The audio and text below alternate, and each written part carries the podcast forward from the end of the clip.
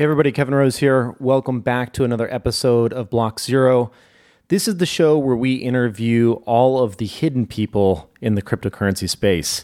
I feel like there's so many different projects and coins out there, actually, several thousand coins that exist out there today.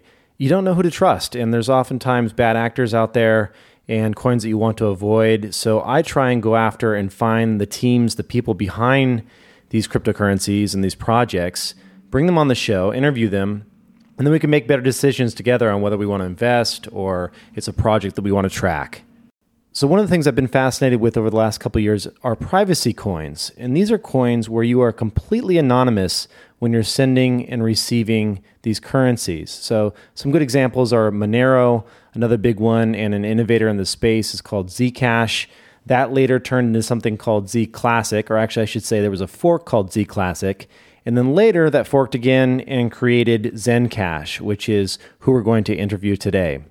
I think these coins are really important to track because there's certainly something that we all want. We don't want people spying on who we're sending money to. And there's a lot of countries where the governments are pretty evil and they want to track everything that you do. So the idea of having that extra layer of security and privacy is a great thing. Now, today's guest is Rob Viglione. Rob and I have gotten together for drinks, and we've also obviously chatted for this podcast. I think honestly, he is one of the the nicest guys in the cryptocurrency space. Um, I've had a really uh, great time getting to know him, and he has a pretty unique take on his own privacy coin um, that he has forked, and he wants to create something that is really beautiful, easy to use, and has a different level of customer support and a unique governance system. So, pretty excited to chat with him today. As always, full disclosure, at the time of this podcast, I do hold some Zencash, and I wanted to let you know that because I think it's very important when you talk about anything related to stocks or finance to just be upfront with that. And I hold it because I believe in the project. I think he's a great founder and put together a pretty solid team, and they're building some cool stuff. So let's chat with Rob Viglione.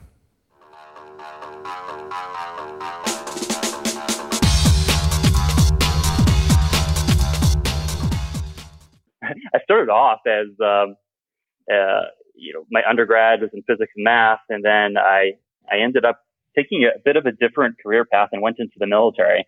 And I was uh, an Air Force scientist for a number of years, uh, working on cool satellite stuff uh, like um, radar imaging systems and uh, rocket launch vehicles, and just had a blast, uh, like a different kind of career.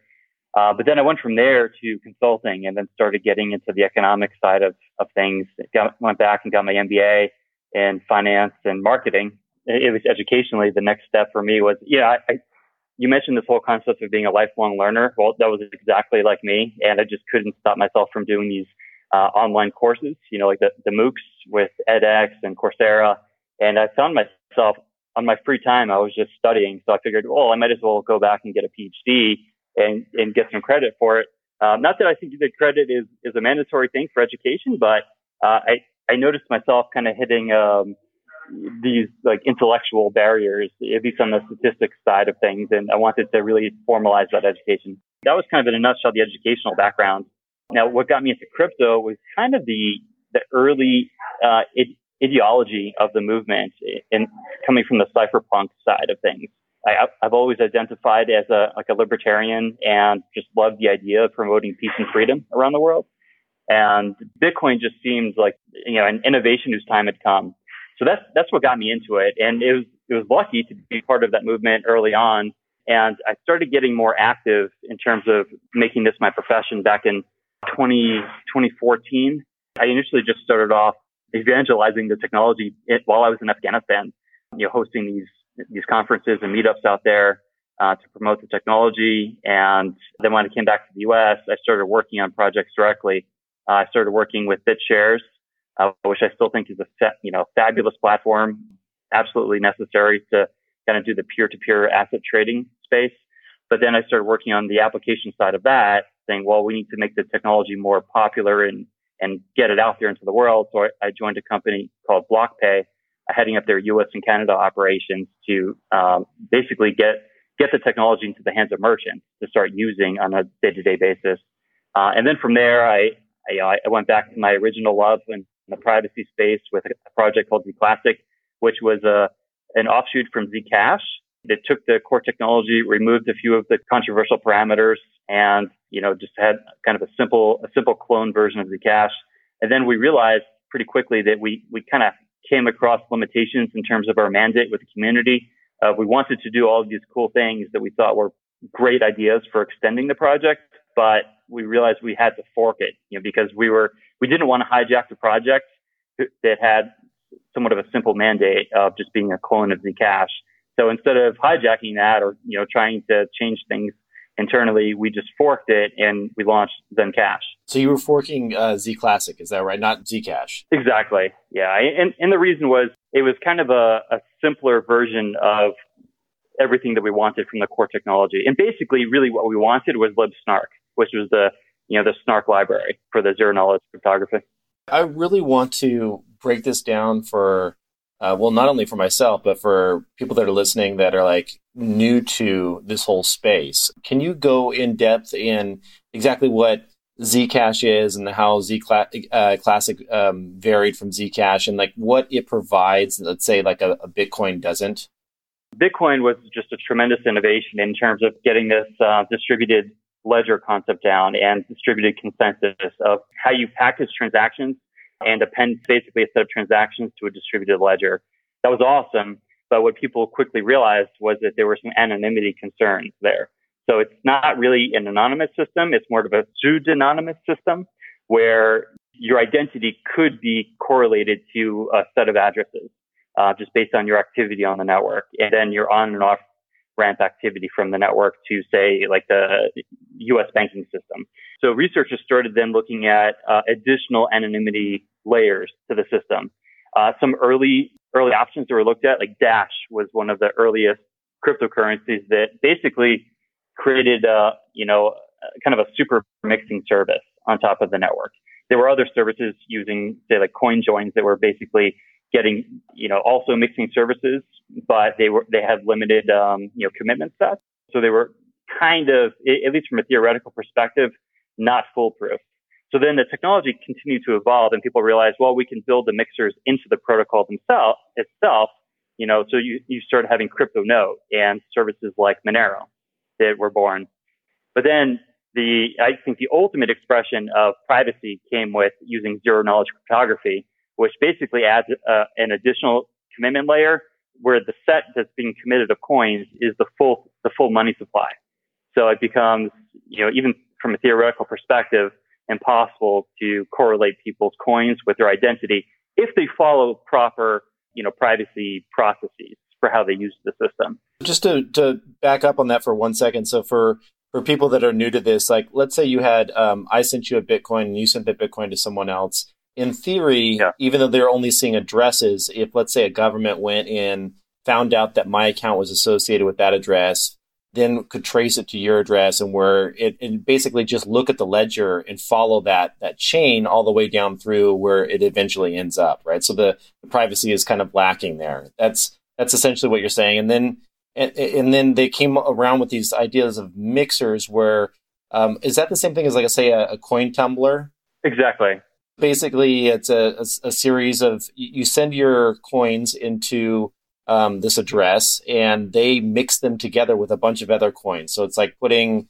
it's like taking a cement mixer filled with thousands of coins, mix them all together and spitting you back out some to hopefully obscure where they're coming from. Is, is, is that right?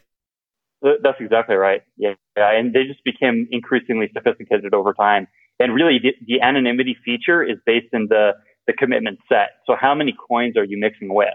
And they started off with basically kind of hey, people that wanted anonymity would, would kind of add their coins to the commitment set. But then you realize the, the selection process there is if you're doing that right away, you're, you're kind of identifying yourself as someone who might be doing something that requires anonymity. Right, right. Uh, so, yeah, exactly. I mean, it's kind of like how governments now target people that connect to the Tor network. Right. right. So you do that and you identify yourself as someone who, for some reason, is selecting an enhanced level of anonymity. Right. So you're like raising your hand and you're not saying where you're going, but you're saying I am participating in this. Exactly. Exactly. And of course you have people that say, Hey, I'm participating just for the sake of, you know, enhancing the security of the network. But how many people actually do that? And then you're kind of committing yourself to, you know, join join forces with other people who might be doing things that aren't so so nice for society. Right. Right. So I I think it's just much more elegant the way that the systems have evolved, where now the entire money supply is committed to this this anonymity set. Now, Zcash, I've I've heard a ton of things about, and um, specifically around just apparently they have a phenomenal development team, and there was a lot of innovation. Can you speak to the innovation that they created? Absolutely, yeah. So I I think that the Zcash team is absolutely phenomenal, and I think that uh, the work that they have done, uh, especially with Zooko and bringing this technology or commercializing this technology, I think you know at some point should get a Nobel Prize for what they've done for society. And they, they dominate in terms of cryptography research in the space, from my opinion. So what, what they did basically was they brought zero knowledge cryptography to Bitcoin. And unfortunately, the, the Bitcoin core developers uh, chose not to adopt it into Bitcoin itself. So they essentially forked Bitcoin and created Zcash. And then what was the, I, I know that there was one thing that if you take, and this is very deep subreddit level stuff that I've been kind of digging through. Yeah. But if you if you take a look at the Monero folks, say versus the Zcash folks, they will point to Zcash and say, well, the way that they created this currency, they didn't do it in the, the appropriate way, and they, they only had a handful of people versus it should have been more distributed. What is that? You know, I it, it's a little over my head. What what is that debate that's going on there? It's actually a very valid debate. I think that their concerns are a little bit uh, overrated, though, from from my opinion. So what it was was to create. So basically, to launch Zcash, they had uh, what's called a trusted setup, which means that the initial parameters to the system, the parameters they used to sign these shielded address transactions, were basically created by six people. And uh, the six people, if they chose to all collude with each other, and retain the, the private, their portion of the private key, they could theoretically print Zcash indefinitely. They, they could just essentially. Oh, wow. Um, Without anyone's knowledge. Exactly. No one would be able to prove that, at least with current technology. So you can see the, the concern here is an extremely valid concern. Now, what I'll say is, uh, and what a lot of people gloss over is these coins that use uh, ZK snarks are experiments. And Zooko says this as well. He's, he's not unabashed in saying this. Is these are experiments.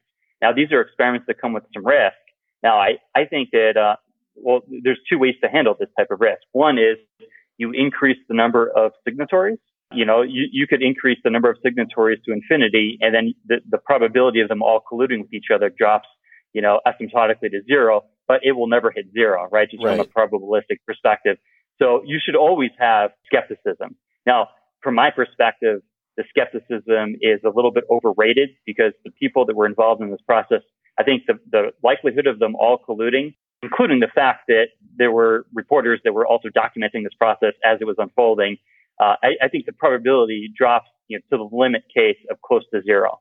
Now, we should be skeptical though. Now, the other solution to try to solve this is evolving the technology to the point where we can do a trustless setup so we can kind of reconfigure the system and relaunch with the same, you know, ownership set of, of coins, what we call our unconfirmed transaction output set, which documents who owns what.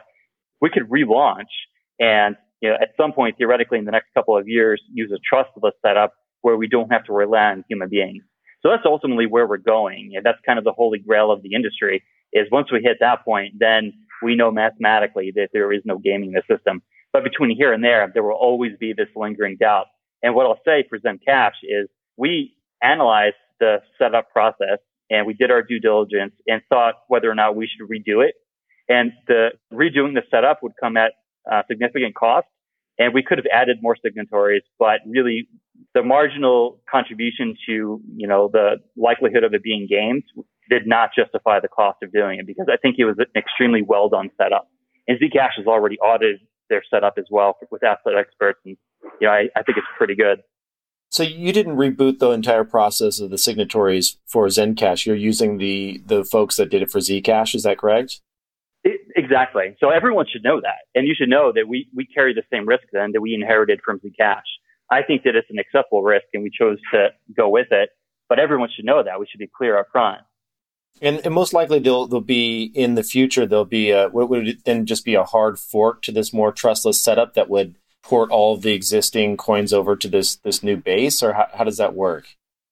That's exactly how it would work. So you would take the UTXO set and you do a hard fork on it. Um, so it's it's kind of the same process that we did from going from Z Classic to Zencash. We would do the same thing from Zencash 1.0 to Zencash 2.0. Is this actively being developed right now? Are they are they trying to get to this trustless setup?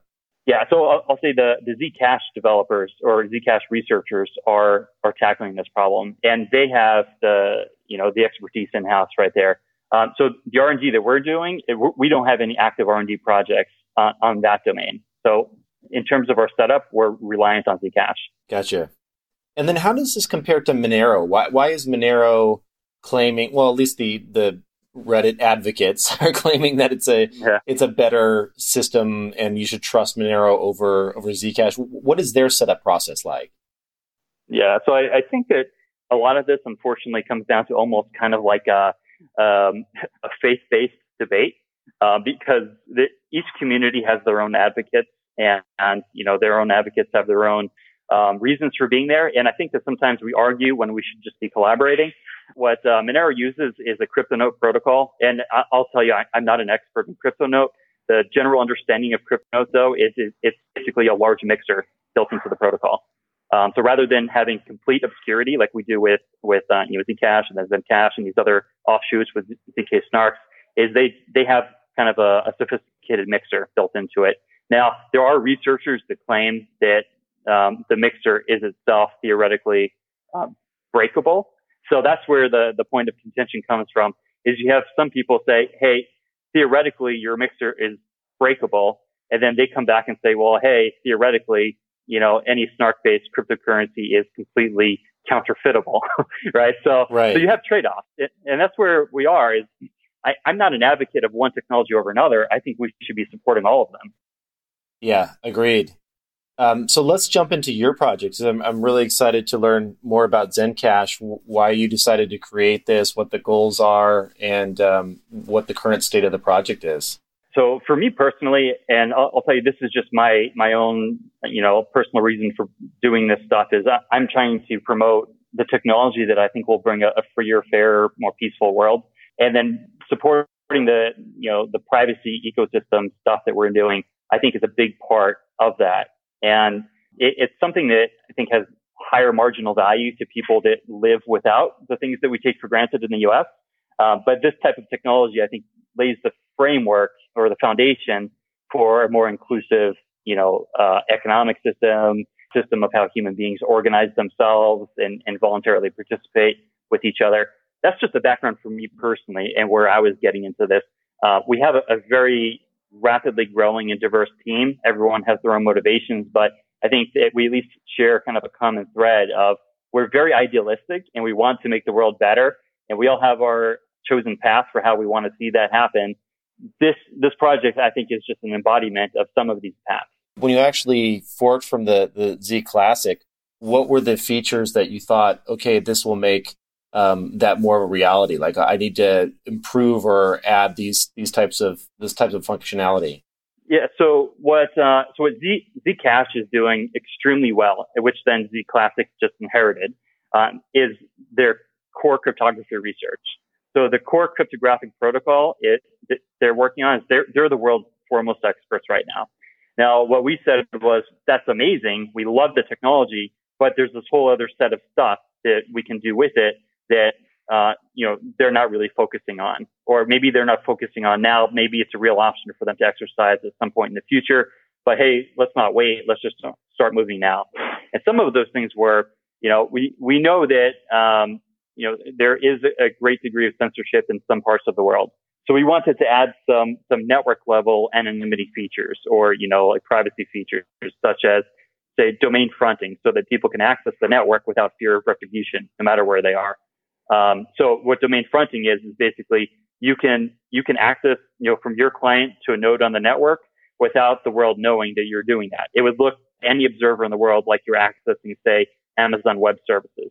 or some other you know commercial um, service. Oh, that's fascinating. So just to, uh, expand on that a little bit. So let's say I'm I'm connecting to download the blockchain for for Zcash or or pretty much any other cryptocurrency. Um, I'm trying to go out and find these initial nodes when I launch this client. Those are known, right? So exactly, someone's like looking at and and monitoring the traffic would say, okay, this person at this IP address sitting in this house has a cryptocurrency client running and is trying to connect. You're saying that with uh, domain fronting, that that's not the case. How does it, is it doing a proxy server? What is it doing there? Okay, we're, we're actually actively researching a, a few different solutions to this, but yeah, that would be one solution is to make it just to make it look like your traffic is coming from somewhere else or going somewhere else, I should say. Um, no, there there are a number of solutions to doing that, and we actually will probably implement a few different types just to make it even more private. Uh, but we, we actually haven't uh, determined which path we're gonna we're gonna take on that front. That's that's an active R and D project that we have one of our teams spun up to work right now. That's a really cool project. I'd love to see that working. Yeah, exactly. I think it's a, really important project. Now, some other things that we, we thought were kind of necessary were, well, uh, from an economics perspective, I think what Satoshi did with Bitcoin was brilliant, but he, he only got the economics right, I think, for the, the mining consensus process. You know, how you append blocks to the ledger is beautifully aligned economic incentives. But there were plenty of other stakeholders in the system. And what we saw was that not all of these other stakeholders um, had a say or even had an economic incentive properly aligned with the system. So, for instance, what we wanted to do, then we broke out two other stakeholder groups uh, initially. One is this network of full node operators that actually use enhanced security protocols. One thing that we did actually, which was the first in the industry, was we layered TLS into our protocol. What we have now is actually client to node encryption, uh, just to make the entire process, you know, more more private. And then for the secure node operators that choose to have a TLS certificate and some other hardware requirements, say like the ability to process, uh, you know, a snark-based transaction, which actually requires a, a, good bit of RAM and have certain up, uptime requirements and a little bit of a stake in the system. If you if you satisfy these requirements, we're actually going to compensate you. So you're you're an economic stakeholder that gets direct compensation. So what this is doing for us and what's really important is that if you want to be censorship resistant, you have to have a massively distributed network, which other cryptocurrencies we thought were failing to do because they weren't incentivizing these people directly. Like why set up a Bitcoin full node with, you know, 20, 20 gigabyte or more hardware, you know, allocation and not be compensated whatsoever for doing so. So we figured, well, this is a no brainer. Let's fix this problem. So we did. And right away, just in a week of operating the system, we're, we're pushing 5,000 nodes on the network, which oh, is wow. one of the most, yeah, which is one of the most decentralized out there. So when you're, well, a couple things. The the TL, TLS, uh, it's been a while since I've I've really dug into yeah. all this stuff. So that's that's an encryption, uh, uh, uh, an encryption layer, right? That's uh, what is that exactly? Exactly. Is that what it is? Yeah, exactly. So transaction layer security which basically layers like a, a secure handshake between the client to the node. And that doesn't need a, does that use a self-generated certificate? Like if you're a node operator, you don't have to go out and get a cert from a third party. That's a great question. We actually have two options right now, and and this is just because it's our MVP. Uh, so we have uh, a self-generated certificate option, or you can have a commercial certificate. Now, the direction we take this in the future, we probably want to get uh, more decentralized. So having a commercial certificate may not be the way, but we need a, a really good solution to make sure that people actually have valid certificates, even if they're self-signed. Right, because anyone can self-sign something and claim to yeah, be anyone. That's what I was trying to figure right? out. Like, yeah, exactly, exactly. So yeah, I mean, th- this is a serious problem, um, or not problem. I guess a, a, a, great opportunity for us to you know research further. But the the MVP product just allows for both. And how do they get paid? So where does that money come from? Where so I mean, obviously they get paid in, in Zencash, but it, what's the process like there? Yeah, the, the process is it's a diversion of block rewards. So right now we have, you know, the, the way the miners get paid, basically, if you, if you package a set of transactions together into a block and you win this proof of work race and you, you win the right to add this block of transactions to the ledger, currently for most, you know, proof of work cryptocurrencies, you get paid directly, like, uh, what they call a mining reward. Um, and, and for us, that's, so we have 12 and a half Zen, uh, comes out, uh, or gets unlocked from the system or created from the system with every block that gets added. And that's on average every two and a half minutes. Now, what we do is we divert uh, three and a half percent of those rewards to the secure node operators. So we pay them directly from the, the protocol itself. And is that is that split evenly, or is that split based on the number of transactions you're processing for the secure node operators? You're uh, you're kind of honing in on all the great questions here. Uh, you'll see our, our design philosophy is we're we're very empirically oriented. So for us, it's you start simple, you get feedback, and then you you start optimizing things. So initially, we have just equal payments. Anyone who who satisfies the basic secure node uh, requirements, we equally pay you. We basically take the mining reward and split it evenly. Now, some ideas of what to do in the future are how do we dynamically optimize this? You know, say you process more transactions. I mean, realistically, every node should be processing about the same transactions, but we have a whole set of additional services that we're considering layering onto the system. Things like creating a, a, our own distributed file storage system. So we, we create something like IPFS onto our node network and we, we layer this in in sort of an a la carte menu for service um, operators to, to add. Well, if you, if you choose to add this additional service you provide to the network, we're going to pay you more. Or we could do dynamic optimization of say how the network is distributed around the world because hey, we can say we have an extremely decentralized network, but say we have 10,000 nodes operating on the same VPS service, all clustered in say North Carolina, United States that and running on the same ISP service. That's not very decentralized, even though we, we claim 10,000 nodes. What we could do in the future is dynamically adjust the payouts to incentivize like geographic distribution of the nodes and say even like hardware type distribution or VPS provider distribution, right? There's a whole set of options that we can choose from here. And it's pretty exciting to think about. That's a lot of code to, get all that to work. yeah, yeah. that, that, all sounds wonderful, but it seems like that is like, I, I mean, I just imagine this, uh, this idea of like you, you, set up this server and you have a series of checkboxes and you're like, you know, enable file storage, enable this, enable that, and you basically have these trade-offs on, you know, what you want to choose to do, how you want to participate in the in the ecosystem, right? That's that's kind of what you're saying. Exactly. But that's what I want. So I want to create a, an actual market for services. And I want the protocol itself and the community to directly determine what that market will look like, not just a group of guys sitting in the US making all decisions. Right. So ultimately, we want to be the most decentralized system where it's directly controlled by the community, not a handful of people. And how do you, when you say directly controlled by the community, like I, I get how the nodes would have influence. Like if you're a hardcore geeky person that wants to go and set up a server. And I actually did this for Ark. I was testing out and setting up my own server to process transactions. And uh, but if you're if you're just an individual that wants to participate, how do you envision that happening? Like what what what are they going to be able to do to impact your decisions? Like, are you going to have some type of voting system for future features? Like a lot of people are talking about that these days. What are your thoughts there? So we actually have a, a massive R&D project that we're starting essentially next week uh, with um, a, a, company called IOHK, which is one of the dominant R&D companies in this industry. And so we have a, a, dedicated team of researchers and developers from IOHK that will be implementing a voting system into our protocol. The voting system is actually based on uh, quite a bit of game theoretic research and leverages our zero knowledge cryptography to come up with a provably fair and integrated into the protocol voting system. Oh, is this the video that I saw floating around? Yeah. Yeah, so exactly. is this yeah. what uh, Cardano is going to do as well? Exactly. Yeah. So Cardano is so uh, IOHK is one of the big R and D providers for Cardano, and we're we're kind of joining that network with them, and we're going to be we're going to be the first zk snark based uh, coin or privacy coin that uses that technology.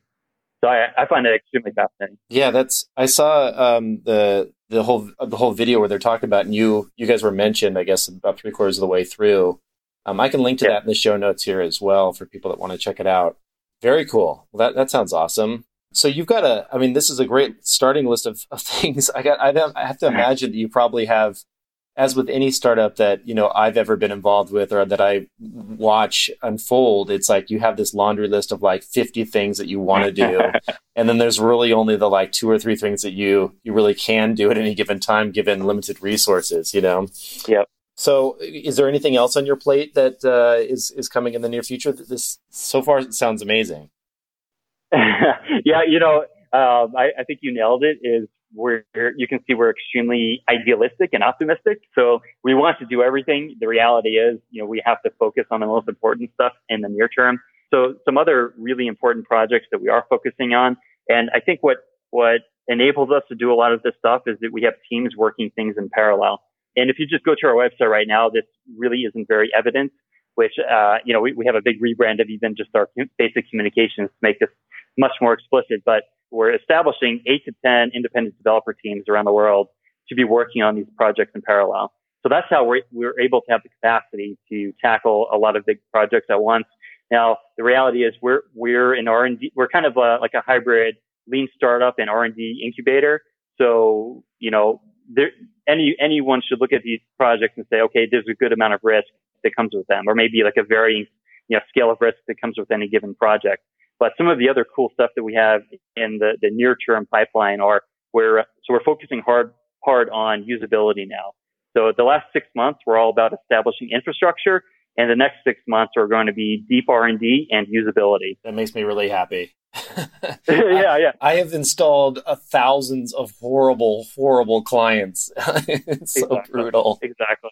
No, it, it's it's kind of ridiculous, but the, you know this industry has been dominated by uh, you know, kind of like uh, geeky guys, geeky enthusiasts, which has been amazing uh, to get us to where we are. But now, as we transition more to like the general public, we have to put a huge effort into usability, basic user support, and user support systems, right? And treating everyone with the dignity of you know the, a, a customer in a company like you know dealing with Google products or some other well-known company like Zappos gets right? We, we can't just be treating people as if everyone should be an expert in, in cryptography or cryptocurrencies.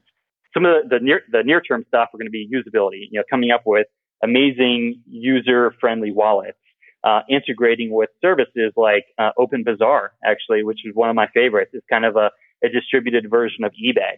Um, mm-hmm. so that now people who are into Zen have a, a direct way of using Zen to purchase things, goods and services directly. Other kind of R&D hitting projects that I love. We're, we're actually starting to tackle the idea of scaling way before we actually have any issues with scaling. So uh, one project that we have a team of researchers looking at now is a, a graph-based solution, kind of like next generation blockchain, like moving away from this concept of kind of bundling transactions into a block and appending to the ledger. Instead, we, we look at like a computer science concept of graphs or like directed acyclic graphs in particular to have transactions validate other transactions so that you can have real time payment processing or transaction processing and things that can scale exponentially instead of scaling linearly. So these are kind of, I, think, amazingly geeky and fun stuff to look at. Now, on the governance side and the economic side, which I find also just as interesting, is we want radical transparency, and you don't get radical transparency with any project right now.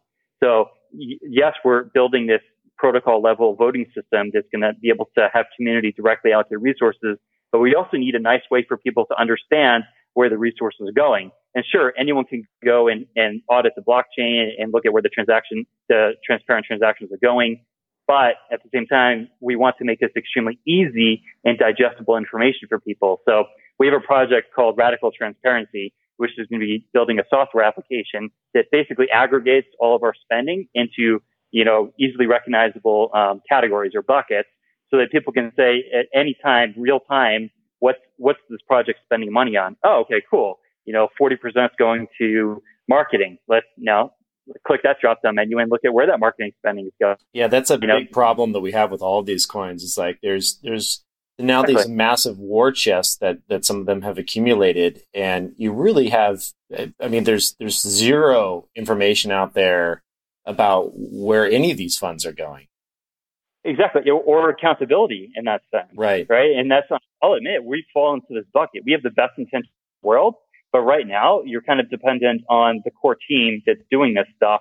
And of course, we're theoretically accountable to the community, but realistically, if the information isn't easily digestible, then where is where is the accountability? Like, do you have to be, you know, an Ernst Young level like uh, auditor to be able to get into what we're doing? It, that shouldn't be the case, right? So that these are the big projects that I, am really into, and, and part of this radical transparency, or maybe tangential to this, is we're we're working now on like uh, architecting just a, a, very comprehensive user support system. It, user support is just almost non-existent in this industry. No project treats the average user like uh, a valued customer, and that's just a shame, right? So we should have extremely explicit, simple, you know, FAQs, knowledge bases, you know, support staff on hand, on demand to be able to walk users through how to do anything or answer any questions with the system. It is the biggest black eye of of this industry. It's like I I have oh man, there's so many I have so many stories. I I have like crypto in limbo right now from HitBTC like and I can't I tried to withdraw it and I I contacted support and somebody told me yeah, they get back to you in about a month. And I'm like, really? I, I, have like all this crypto like sitting there not yeah. delivered to my wallet and the, the wait time is a month? It's just exactly. it's it's insane. And I and I I get that. Like I was talking to I know some folks over at Coinbase and I was talking to them about this issue and you know when you're adding a hundred thousand accounts like every other day, uh, it's it's impossible to stay ahead of that curve. But yeah, I, I agree. This is this it's a that's a great project to have and, and to tackle. Yeah, and well, I think a part of this is okay. It's scalability, even on the customer support side. You you add a hundred thousand new users a month, or you know, say yeah, whatever number, how do you scale up your support staff to handle that? So I think that uh, one thing I'm very interested in is pioneering kind of distributed customer support systems so that we can decentralize even our customer support where you basically you create kind of like a like a, a, package or a simple way or like set of standards and then you kind of distribute the incentives down into the network so that people can kind of organically just sign up and and be customer support representatives for the system but as long as they demonstrate some kind of minimum competency and knowledge of the system and you systematize things so that they have easy access to providing information to users. But I think we need to be able to scale at the same rate on our customer support as we are with our user base. And right now, no system's doing that. That's true. It's it's it's tricky though because you also could have potentially players in there that are that join and and say that they have great intentions, but then they come in to try and you know, scam people out of their money or whatever it may be. Absolutely. It's, it's hard yeah. to figure out how to properly vet those people so that things like that don't occur. Totally. I, I guess my, my general philosophy is I'm not afraid to fail or, or, make small mistakes and make lots of small mistakes as long as the mistakes are bounded in scope and we learn from them. Mm-hmm. And I think that that's the kind of evolutionary approach that we need. Now, obviously saying these words is sounds nice, but how do you actually implement this stuff into code or systems? Uh, you know, that's a completely different story. Yeah, or or find the time to do so. you know, it's like so many of these projects. Yeah. So let's talk about how you your uh, team gets paid. Like I, I assume this is your full time work, and and how did you guys deal with the initial kind of launch of this, and what did you do with pre mining? That's always a big question in people's minds. Yeah, so we're this project was meant to be something that was, you know, provably fair. So we, we didn't like the idea of a pre-mine. Uh, so actually no one, no one got a special allocation of coins on this project. So the coins that everyone has comes from working for the system. So even for, even for me as, you know, one of the founders here, we chose very explicitly not to allocate ourselves some percentage of the mining supply. My coins come from my personal investment in the system and also from earnings. And my earnings were set to be equal with, you know, um, other people on the team as well, just to make things kind of fair. At least the first, first approximation of fair. So our team gets paid in Zen. And really when we launched, we were an extremely small project and we basically had an extremely egalitarian, flat organizational structure, which is still our ideal. But now we have to come to some realities of, okay, we have scaled quite massively already. And does it really make sense if we want to attract you know, key talent for everyone to be making the same amount of money? Probably not. So what we're doing now is the next iteration of fairness is basically creating a, a, a more formalized HR system where we actually map out labor categories, position titles, uh, you know, requirements to be part of a labor category, and then compensation has to be provably fair and appropriate per that labor category and the work that you're actually submitting. So part of that is also just a basic timekeeping system that where members can bill hours to projects like any organ, you know, bigger organization would have. So this is the next, the next level of organization for our team. But the first, org- the first level was really just kind of chaotic and saying, we need to launch right now. We need people right now. Uh, so we just started adding people quickly and paying them kind of lump sums to do, uh, you know, some general area of tasks. In, in some cases, worked really well where people, you know, commit m- way more time than their compensation warrants. In other cases, you, it hasn't worked so well where people take the compensation and don't contribute as much as others. So that's, that's kind of our growing pain and we need to make things increasingly fair and transparent. Yeah, that's a difficult one. I've certainly been a part of and, and known many folks that have tried alternative methods to a traditional company hierarchy. You know, I was, you mentioned Zappos earlier. Tony Hsieh's a, a buddy of mine, and he um, tried that holacracy. I don't know if you've yeah, ever heard of that. Yeah. And and that oh, yeah, yeah, that that didn't work out as well. I had another friend, Ryan Carson, um, who runs Treehouse, also try it, and it's difficult. It's difficult when you try to because it's it's you want to obviously give empower people and let them come in and have an impact on your organization. But a flat structure at some point just i've never seen it work properly. Right. It'd be interesting to see what you guys come up with well yeah i mean i mean sometimes it's not fair right i mean sometimes if you want to attract amazing talent and this person that you're attracting wants to put in 60 hours a week and their entire life is this project should they be making the same amount or have the same authority as, you know, say someone with no work experience who's coming in, putting five hours a week in. Obviously not. That's not a fair situation. Right. So there's, there's a balance here. And I think the point is we want a fair system. Um, you know, and, and ideology should kind of go out the door. Like I, I really don't believe in ideology for these kinds of things. I, I believe in, uh, you know, trial and error in coming up with, you know, converging on solutions that are just increasingly fair and we'll, we'll never really know. You'll, you'll never have the perfect solution right. ahead of time. Yeah, I mean, there's. I don't think there ever will be a perfect solution. We're all humans with different hopes and dreams and feelings, and it's just really difficult. you, you, throw those, you throw all those people in the same room, and it's it's hard to get them to play play nice together. So it's it's this constant struggle. Oh, exactly. Oh, and it's dynamic too, right? So I mean, right. what was great months ago may not be great two years from now. Um, so so back to how your team gets paid. Then where do those where do those initial do you get part of the? I think you get part of the the block fee. Is that right, or how does that work to to fund all of this?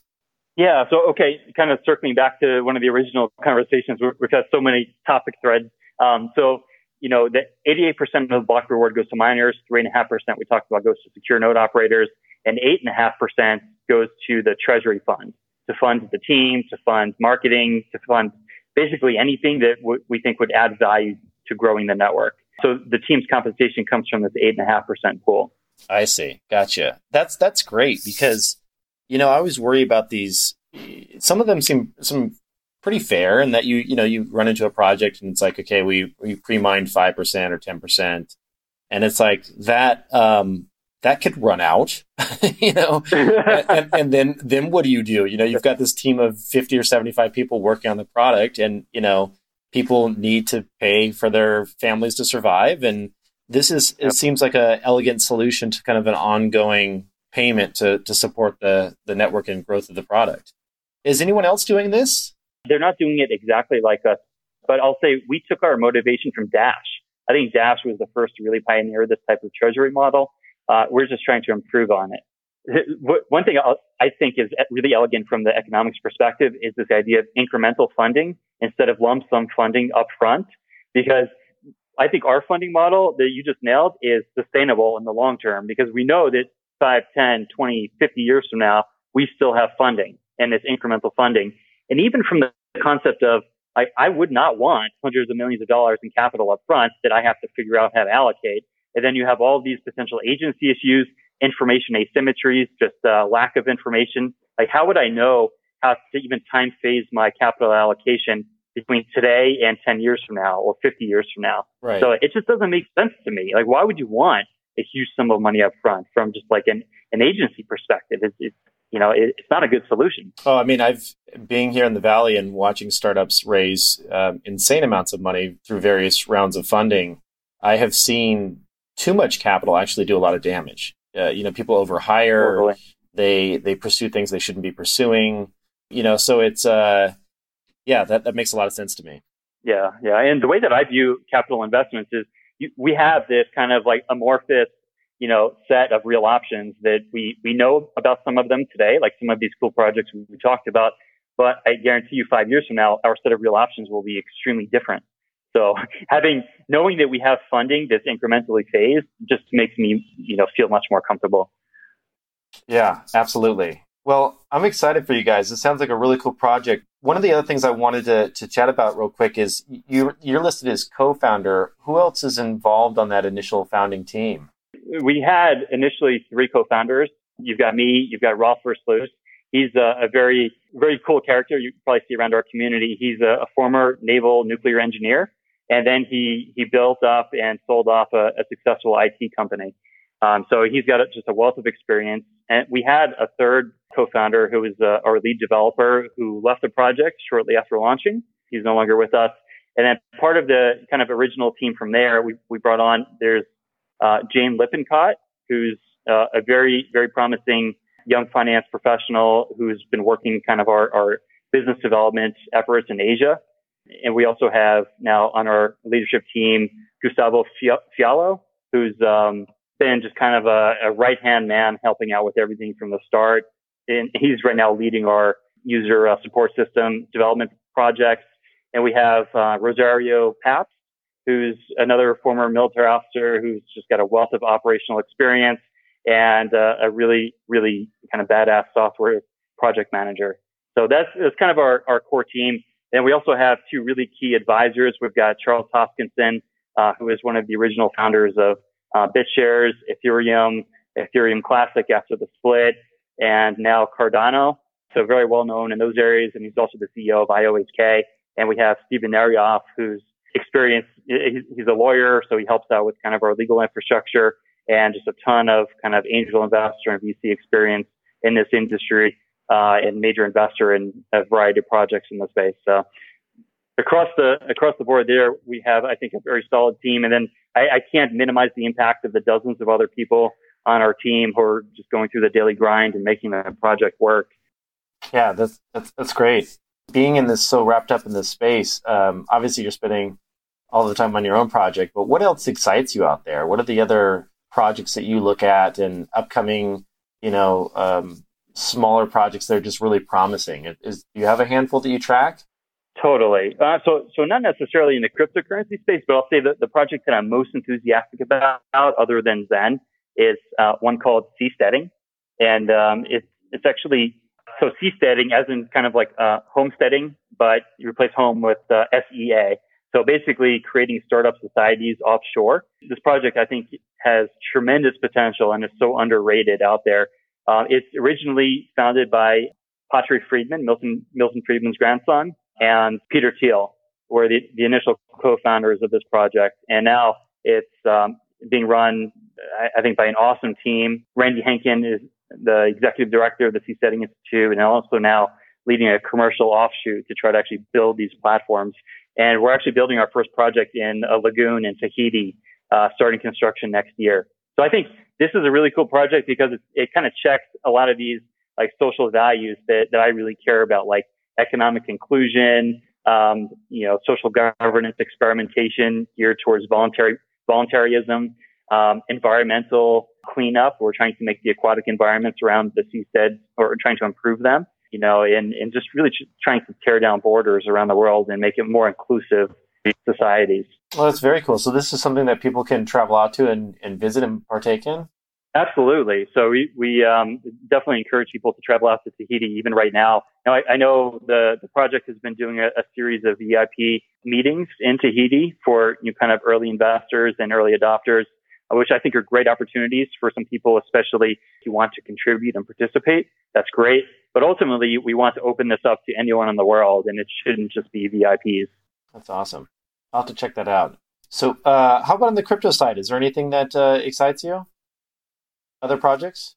Yeah, I mean, I, I'm a, I'm a big believer in the the privacy stuff. Now, I'll say I'm much more of a fan of the protocol level stuff, the protocol projects, more so than say like the ICO projects, you know, the initial coin offering. Sure. Uh, don't excite don't excite me as much. I think the ICOs is basically leveraging the technology to raise capital for a firm. Uh, in, in most cases, I'm more interested in developing new protocols that have very broad or widespread uh, applications. So things like Ethereum, Ethereum Classic, Cardano on the, or, you know, EOS on the smart contracting side, I think are extremely interesting. On the privacy side, I'm a really big fan of, you know, us obviously, but Zcash, Monero, Dash, I guess, um, some other, you know, smaller privacy projects as well. Uh, so that, that's kind of where my focus is on, I guess, those two, those two fronts. But I mean, obviously the industry is evolving so fast. I really can't even keep up with so many other projects. Yeah, I've been uh, paying attention to some of the protocol stuff as well. Um, something like, like, Zero X is interesting to me. Mm-hmm. I'm curious, uh, do you ever think we'll get to a fully decentralized exchange? I know that it, ex- it somewhat exists. There's some DApps that are kind of trying it, but there's there's latency issues, right? Of course, yeah. So there's latency issues, and then there just on a practical side, there's liquidity issues. Sure. So I, I've been I've been a huge supporter of BitShares from day one, and I, I love the project. I think there's really really cool people working it. The technology is great, um, but what I've always found is there's just really not enough liquidity on these markets where the the market action is constantly diverging significantly from the price feeds you know, for the exchange rates. Mm-hmm. So, I mean, but that these are challenges that I have no doubt we'll solve. So yeah, I'm a big fan of these decentralized uh, exchanges as well. In fact, we have one one project, you know, our, our growing wish list of things. You know, we're thinking, hey, why not leverage our node architecture to run a you know a, a decentralized exchange on? Because w- within our own network, we can solve some of the you know distribution issues. We can add liquidity. We can you know do a bunch of things and have a little bit more control of how things evolve. So, but you know, that's not to say I, I also love and support all these other projects. I want to see at least one of them massively succeed. Yeah, absolutely. I'm, I'm something I'm I'm tracking and playing around with, but I, I see the same issues that you do. Um, one thing before we go that I wanted to to I totally forgot to touch on was secure messaging mm-hmm. and your thoughts of that within the client and um, the future of that. So th- this is a, a really good topic. Again, we I can say we have an MVP solution right now for secure messaging. So the, the motivation was we're trying to create uh, a comprehensive privacy ecosystem, not just a cryptocurrency. So the, the, the first application layer that we figured we would build in here was if you're transferring money resources securely, you ought to be able to securely communicate with the, the other party. We leveraged basically the same data structure for the the shielded transactions that we have to use messaging over, you know, ZK snarks for messaging. So you can now send a message extremely privately, probably the most private uh, method of sending a message in the world because no details of who you're sending the message to or who you are or what's being communicated or broadcast at all. All this broadcast to the network is a valid message was sent. A valid transaction occurred. So how does that happen? I, can can you walk me through technically how that happens? Is that like straight end to end communication, or are you going through the blockchain? Like what, what's going on there? Yeah, so it leverages zk snarks on on chain. So everything's built into the protocol, and you're, you're basically uh, zk snarks create a second or a full commitment set with like a, a second Merkle tree. So uh, technically, you're you're kind of just layering on an additional anonymity feature that is able to track whether a transaction is valid or not. So when someone transmits anything using ZK Snarks, whether that's, um, you know, just a message or money, no details of that transaction occur. At least if you're going from, say, shielded address to shielded address or, you know, secure message to secure message, no one can tell who sent a message or money to who. And no one can tell you even the amount, the magnitude that was sent all that the system registers publicly is some valid transaction happened somewhere in the world. Yeah, so it's kind of a, a, beautiful thing from a privacy perspective. And that was our first MVP solution to the messaging. So that's actually built into our, our Swing wallet. Uh, and we have a standalone app um, that does messaging. But it's not user friendly in, in the sense that it'll take you 30 seconds to send a transaction or send a message. Yeah, I had, I, I got to admit, I, tr- I tried to use it. I was like, I have no idea what's going on here. It's partially my own, yeah. like wanting to talk about this. I'm like, help me figure this out. no, it, it's meant for geeks, but that, that and that's fine because that's the first iteration. Just to have something on the market that people can use now but it takes a little bit more technical sophistication to use it than say like the like my mom's not going to go out there and use a snark based you know message right. right. but what we're talking about right now and what i think is acceptable and maybe even optimal is layering a, a messaging protocol onto the onto the chain that uses something like a, a, a standard block cipher so we don't have to use zero knowledge cryptography for everything right so i think it's kind of like uh, we don't need to overuse our technology for uh, technical solutions that could be done at much simpler uh, technology or much simpler, you know, uh, computational load to the network. So right. I think what we're going to do is probably uh, work on a, a, really simple but like elegant and super user friendly messaging system, kind of like Telegram or Signal, and build it onto our chain, but use a simple block cipher and not have to leverage the zero knowledge cryptography. But we can still have the zero knowledge cryptography for the really deep, important messages that people want to be, you know, completely private. The only thing, the only downside there, though, is that if someone does retrieve your private keys, then all of your running history of messaging is forever stored on the blockchain, invisible to the, that person with the private key. Exactly, exactly. So that's why it, this kind of like second app layer that we're thinking about building on top that doesn't use the you know the, same you know snark based uh, on chain stuff could could have kind of like a say like Signal has a, a message automatically right exactly. Think, yeah, which I think is important. Yeah, uh, you know, and, and there's different ways we can play around with that. Um, you know, we can make this an option, we can make it you know, mandatory wiping or whatever we want, really. And I think what's important is we need to be responsive to what users want. So, you know, we'll see. At this at this point, we have uh, an MVP solution already on the market. Um, and we're, we're experimenting now with kind of like the next generation solution that might take completely different technical architecture. Gotcha. Um, one question about address creation. Can you explain the two? Uh, I know for a first time user that comes in and installs a wallet and, and gets us working on, on ZenCash, like there's two different types of addresses that can be created. What, what are the difference between those two? Yeah, so th- this is actually very important for new, new users is um, we have, like by design, we have a, a Bitcoin-like type of address. So it, it, we call this a transparent address. All the privacy features of Bitcoin, but you know, we, we know that there are types of correlation attacks that could reveal your identity at some point. Um, but I think it's also important to have transparent addresses for, say, businesses or merchants, or even like our treasury. We want everything to be public, so all of our transactions from the treasury are on transparent addresses. Now, the second type of address is, is what we call a shielded address, which uses the, the second, um, you know, uh, node commitment layer of, um, you know, ZK snarks so that it's our shielded addresses that retain the full anonymity features of our system. But we wanted, and we wanted it to be optional for users, which I think is really important for larger adoption, where they could toggle between essentially transparent and shielded addresses. And you can go back and forth between them. So you know, if you ever want to break this kind of like chain of like correlation um, between, you know, something that you did 10 years ago and, and today, you could go from a transparent address to a shielded address, say to another shielded address, back out to a transparent address, and you break that correlation chain. Oh wow! So so I can basically say, okay, I have 10 coins on a, a transparent address. I want to send it to someone that has a shielded address. I can just like with a couple clicks, just boom, and that that that works seamlessly.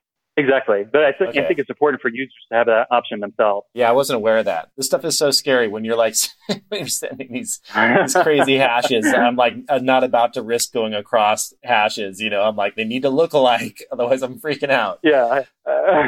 That's that, back exactly. to your customer support um, part we were talking about earlier. I mean, it's so key to really define all this stuff so that people really um, can understand what they're doing.